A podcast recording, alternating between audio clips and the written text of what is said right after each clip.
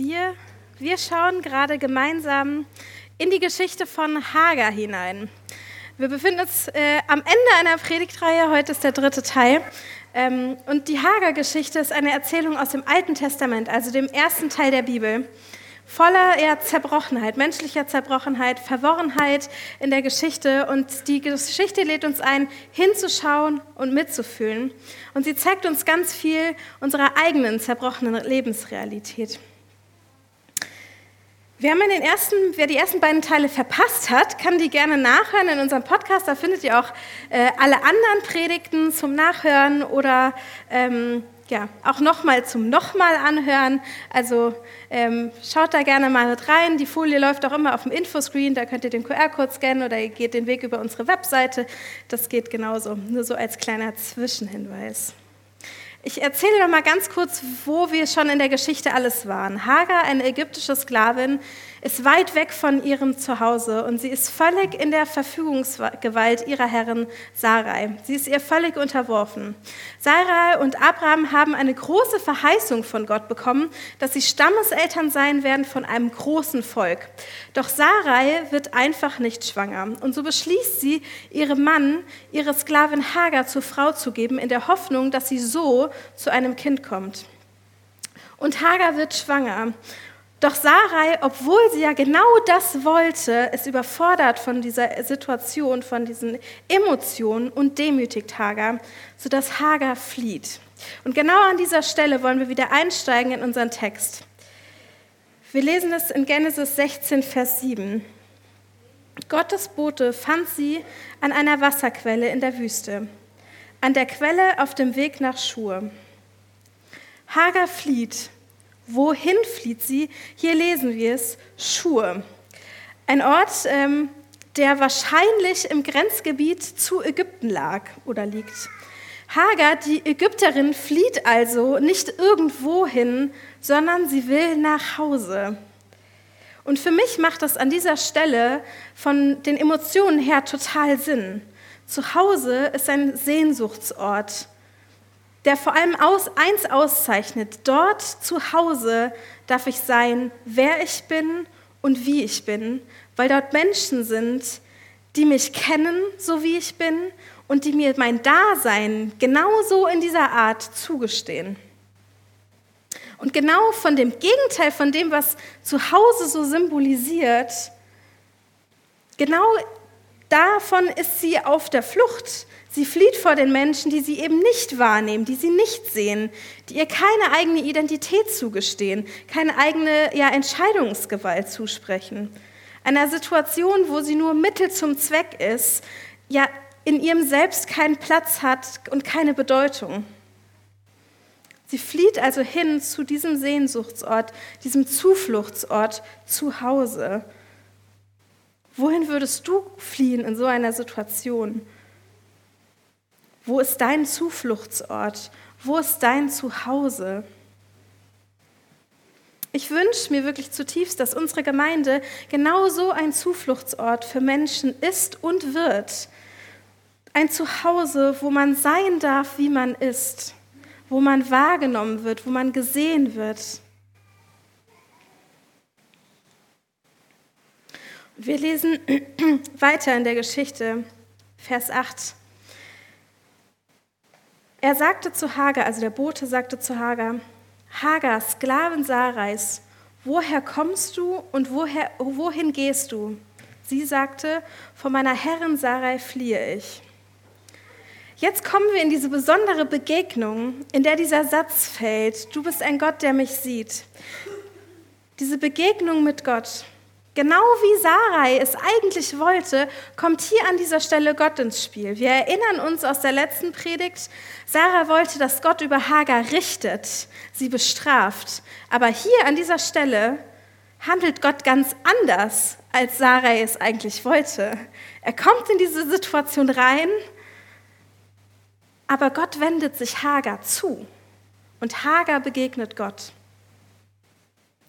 Die Sklavin Hagar wird hier mit dieser Begegnung, dieser besonderen Begegnung, in den Stand einer großen Figur, in der großen Gottesgeschichte erhoben. Denn die Begegnungen mit göttlichen Boten sind etwas extrem Exklusives. Es ist ein Zeichen besonderer Vertrauensbeziehung zwischen Gott und der Person, die diese Erfahrung macht. Und solche direkten, ja, intensiven Be Begegnungen, ja, von denen wird uns in der biblischen, kompletten biblischen Geschichte nur ganz ausgewählt, nur ein paar Male erzählt und berichtet. Und Hagar ist eine der wenigen Personen, die diese intensive und direkte Begegnung mit Gott erfahren darf durch diesen Boten. Hagar bekommt hier eine göttliche Zusage, du bist nicht egal, du bist nicht irrelevant, du bist nicht irgendjemand, der da in zweiter Reihe steht. Für mich als dein Gott gehörst du in die erste Reihe, ganz nach vorne. Bemerkenswert ist auch, dass der Bote hier Hagar bei ihrem Namen nennt. Schon das allein ist eigentlich göttliche Botschaft. Wir erinnern uns, Abraham und Sarai haben Hagar nie beim Namen genommen, ihren Namen nicht in den Mund genommen. Aber mit dem Namen beginnt die Wahrnehmung, beginnt die Wertschätzung eines Menschen. Gott spricht sie durch diesen Boten hier mit ihrem Namen an, Hagar. Gott spricht sie ganz direkt an, sie ganz persönlich, nicht irgendjemand anderen, sondern sie ganz persönlich. Diese Art Menschen zu sehen, diese Art Menschen wahrzunehmen und zu schätzen, beobachten wir übrigens auch bei Jesus. Immer wieder in den Geschichten in der Bibel über Jesus betont, ja, die, betonen die Texte, dass er Menschen ganz bewusst mit ihrem Namen anspricht. Der Bote nennt aber auch ihren sozialen Stand, gleich direkt dahinter, ihren Status als Sklavin. Das erscheint merkwürdig, oder? Der Name ein Zeichen großer Wertschätzung und dann gleich wieder erinnert zu werden an das Schicksal und den sozialen Status. Es bedeutet, dieser Bote weiß, wer sie ist. Er weiß, was juristisch eigentlich mit ihr zu tun wäre, denn geflohene Sklaven müssen zurückgebracht werden. Wer sich dem widersetzt und die Sklaven, die er findet, nicht zurück zu ihren Herren bringt, wird im altorientalischen Gesetz mit der Todesstrafe bestraft. Es war also eigentlich unumgänglich. Doch an dieser Stelle wird noch, ein, wird noch etwas auffällig, obwohl ja des, der Sklavenstatus hier auch genannt wird. Der Bote stellt ihr eine Frage. Woher kommst du und wohin gehst du? Also anders ausgedrückt, was ist deine Vergangenheit und was ist deine Zukunft? Umfassender kann man eigentlich nach einem Menschen nicht fragen.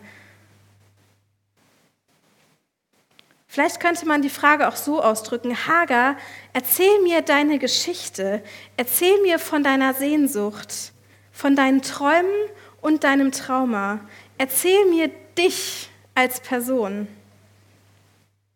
An dieser Stelle kommt keine Anklage, keine Frage nach den Gründen oder der Ursache oder der Motivation dieser Flucht. Es ist reines Interesse am Menschen und an ihrer ganz persönlichen Geschichte. Das ist es, wie Gott Menschen begegnet. Und das ist es auch, wie Gott dir begegnen möchte. Was für eine Kraft und was für eine Freude kann es in unserem Herzen und in unserem Leben auslösen, wenn wir das begreifen, dass Gott uns sieht und wie er uns sieht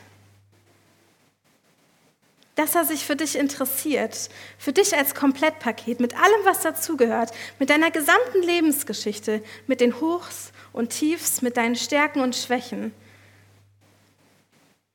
Er interessiert sich für dich als Person, als lebendige Lebensgeschichte. Und auch wir können und wir werden sogar dazu aufgefordert in der Bibel, Menschen so auf diese Art und Weise zu begegnen, ihnen zuzuhören Interesse an ihren Lebensgeschichten zu haben, statt vorschnell zu urteilen und ihnen gleich irgendwie so einen Befehl mit auf den Weg gegeben, was sie jetzt als nächstes tun sollen. Dieser Bote hört zuerst zu. Er hat wirklich ehrliches Interesse an ihr als Mensch und an ihrer Geschichte. Und wie schön wäre es, wenn wir das lernen würden, Menschen so zu sehen, Menschen so zu begegnen, Menschen so zuzuhören, ihnen so ja Zeit und Aufmerksamkeit. Im Endeffekt ist genau das Nächstenliebe, ihnen so Liebe zu schenken, indem wir ihnen auf diese Art und Weise begegnen. Auf diese Art und Weise, wenn wir es schaffen, Menschen so zu sehen, werden wir in einer gewissen Art selber zu göttlichen Boten, die Menschen begegnen. Und dann kommt Vers 9 der uns scheinbar rausreißt aus diesem Fluss der wohltuenden Worte, der Wertschätzung und Anerkennung, die Hagar hier in dem Moment erfährt. Wir lesen gemeinsam Verse 9 bis 12. Gottes Bote sagt zu ihr, kehr um zu deiner Herrin, demütige dich unter ihre Hand. Gottes Bote sagte zu ihr, mehr als vermehren werde ich deine Nachkommenschaft. Man wird sie wegen der Menge nicht zählen können. Gottes Bote sagte zu ihr, sieh dich an, du bist schwanger und wirst einen Sohn zur Welt bringen, den du Ismael nennen sollst. Denn Gott hat deine Demutigung gehört. Der wird ein Mensch wie ein Wildesel sein, seine Hand gegen alle und alle Hand gegen ihn. Unter Beobachtung all seiner Geschwister wird er sesshaft werden. Jetzt an genau dieser Stelle wird es nochmal herausfordernd. Was machen wir jetzt mit diesen Versen? Wie kann ein Gott, der so Menschen zugewandt ist, Menschen auf so eine außergewöhnliche und tiefe Weise sieht und wahrnimmt, Hagar zurückschicken in die Unterdrückung? Und stehen Vers 9, also die Aufforderung zurückzugehen, und Vers 11, die Feststellung der bereits ja geschehenen göttlichen Rettung der, aus der Demütigung durch dieses Wahrnehmen, nicht eigentlich im Gegensatz zueinander? Wie gehen wir jetzt mit dieser Spannung um, dieser ja, innerlichen Zerreißprobe, würde ich fast sagen? Zuallererst fällt auf, dass die Anfänge dieser drei Botschaften im Hebräischen identisch sind. Die meisten Übersetzungen glätten das leider ein bisschen durch das Hinzufügen von Worten wie erneut oder wieder oder weiterhin oder so ähnlich. Doch diese identische Wiederholung ist ein sehr wichtiges, ja und vielleicht auch beabsichtigtes Signal. Achtung, hier passt etwas nicht. Vorsicht, du musst hier an dieser Stelle selber denken. Wir als ja, die die Einzelteile der Erzählung zusammengestellt haben, haben uns hier an dieser Stelle nicht einigen können. Die meisten Experten gehen mit guten Gründen davon aus, dass womöglich drei unterschiedliche, eigenständige Botensprüche aus Überlieferungen zusammengestellt worden sind. Sie wurden einfach hintereinander aufgereiht.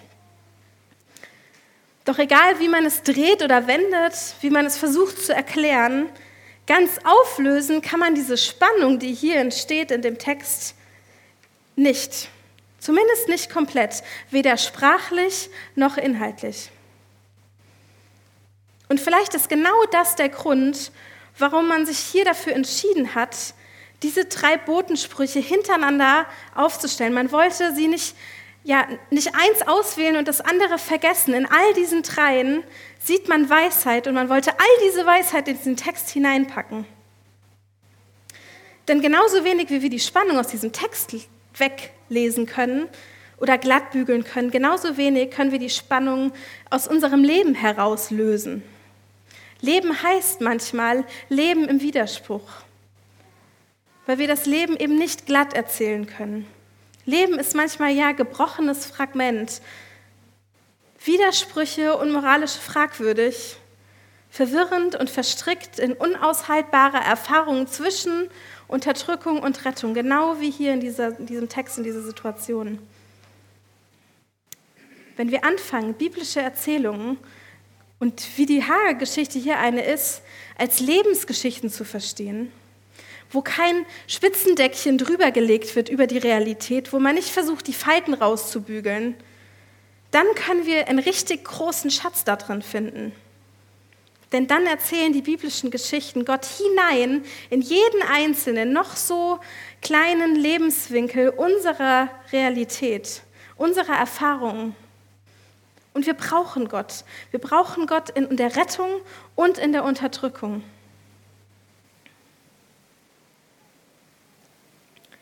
Der Text stellt hier an dieser Stelle nicht die Frage, tut Gott dies oder lässt er jenes. Hier wird nicht moralisch bewertet, weder Gott gegenüber noch den handelnden Personen gegenüber, Sarai oder Abraham oder Hagar. Der Text fragt, können wir Gott in den abgelegensten Winkeln unserer Erfahrung hinein erzählen? Und die Hager-Erzählung hat auf diese Frage eine ganz klare Antwort. Ja, ja können wir. Genau das passiert an dieser Stelle. Gott ist Kraft und Macht zum freien Leben mitten in diesem gebrochenen Dasein erzählt.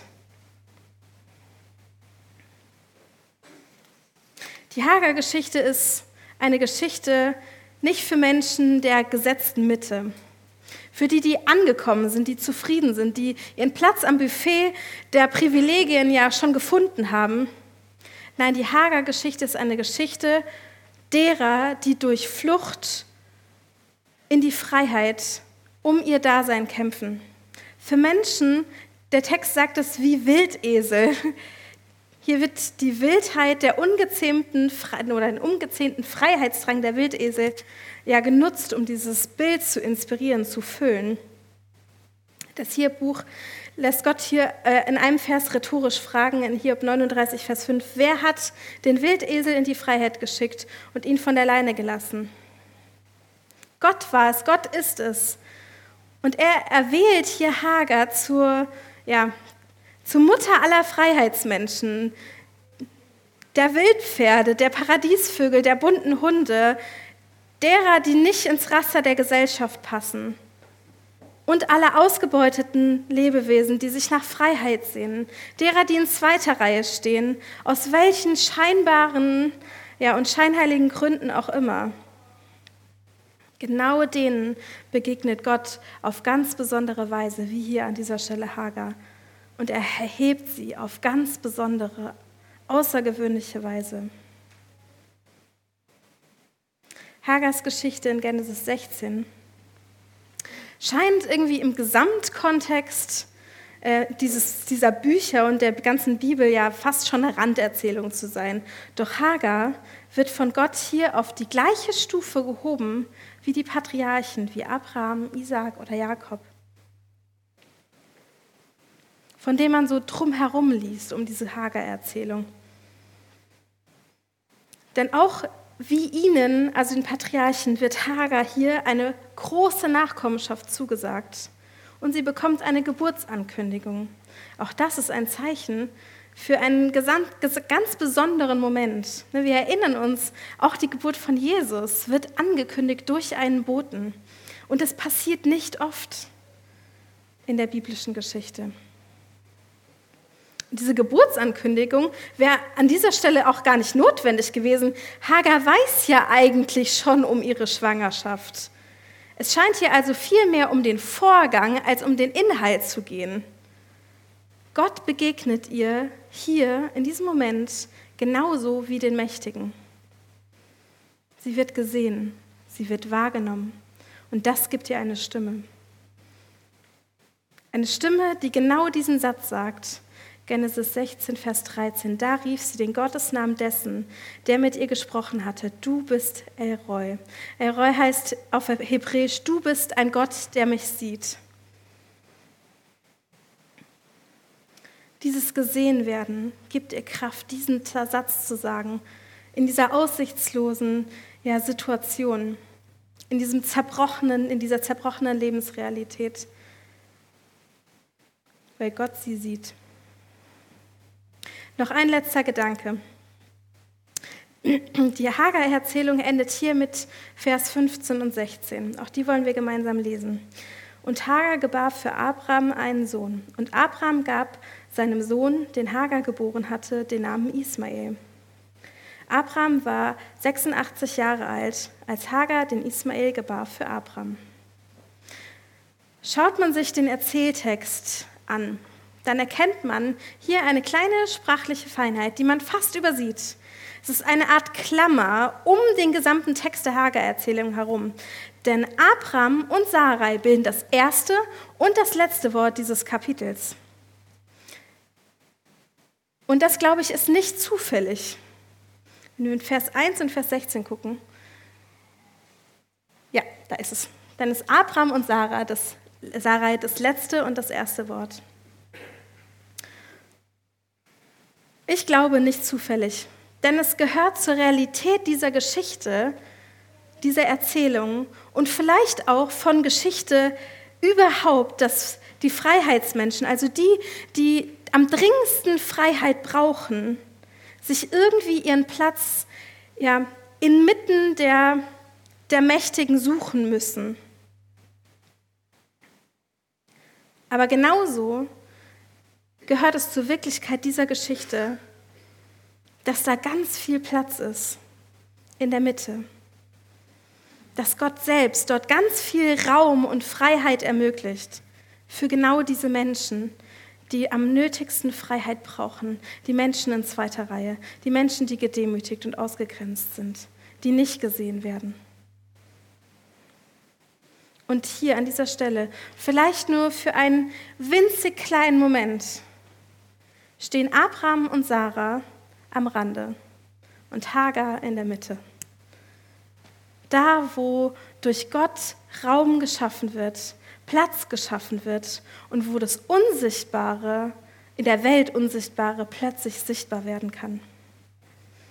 Genau darum geht es. Genau darum geht es in der Hage-Erzählung und genau darum geht es auch in der biblischen Botschaft letztendlich, die Menschen zu sehen mit ihren Geschichten, ihren ganz eigenen persönlichen Geschichten von Flucht und Freiheit sie zu sehen, weil Gott sie sieht, sie zu sehen, wie Gott sie sieht und sie zu sehen, weil Gott dich sieht. Ich wünsche mir so, dass genau diese Botschaft in unsere Herzen tief einsenkt und dass wir lernen, das zu leben. Dass wir lernen, Menschen zu sehen, weil Gott sie sieht. Dass wir lernen, Menschen zu sehen, wie Gott sie sieht und dass wir lernen, Menschen zu sehen, weil Gott uns selber sieht.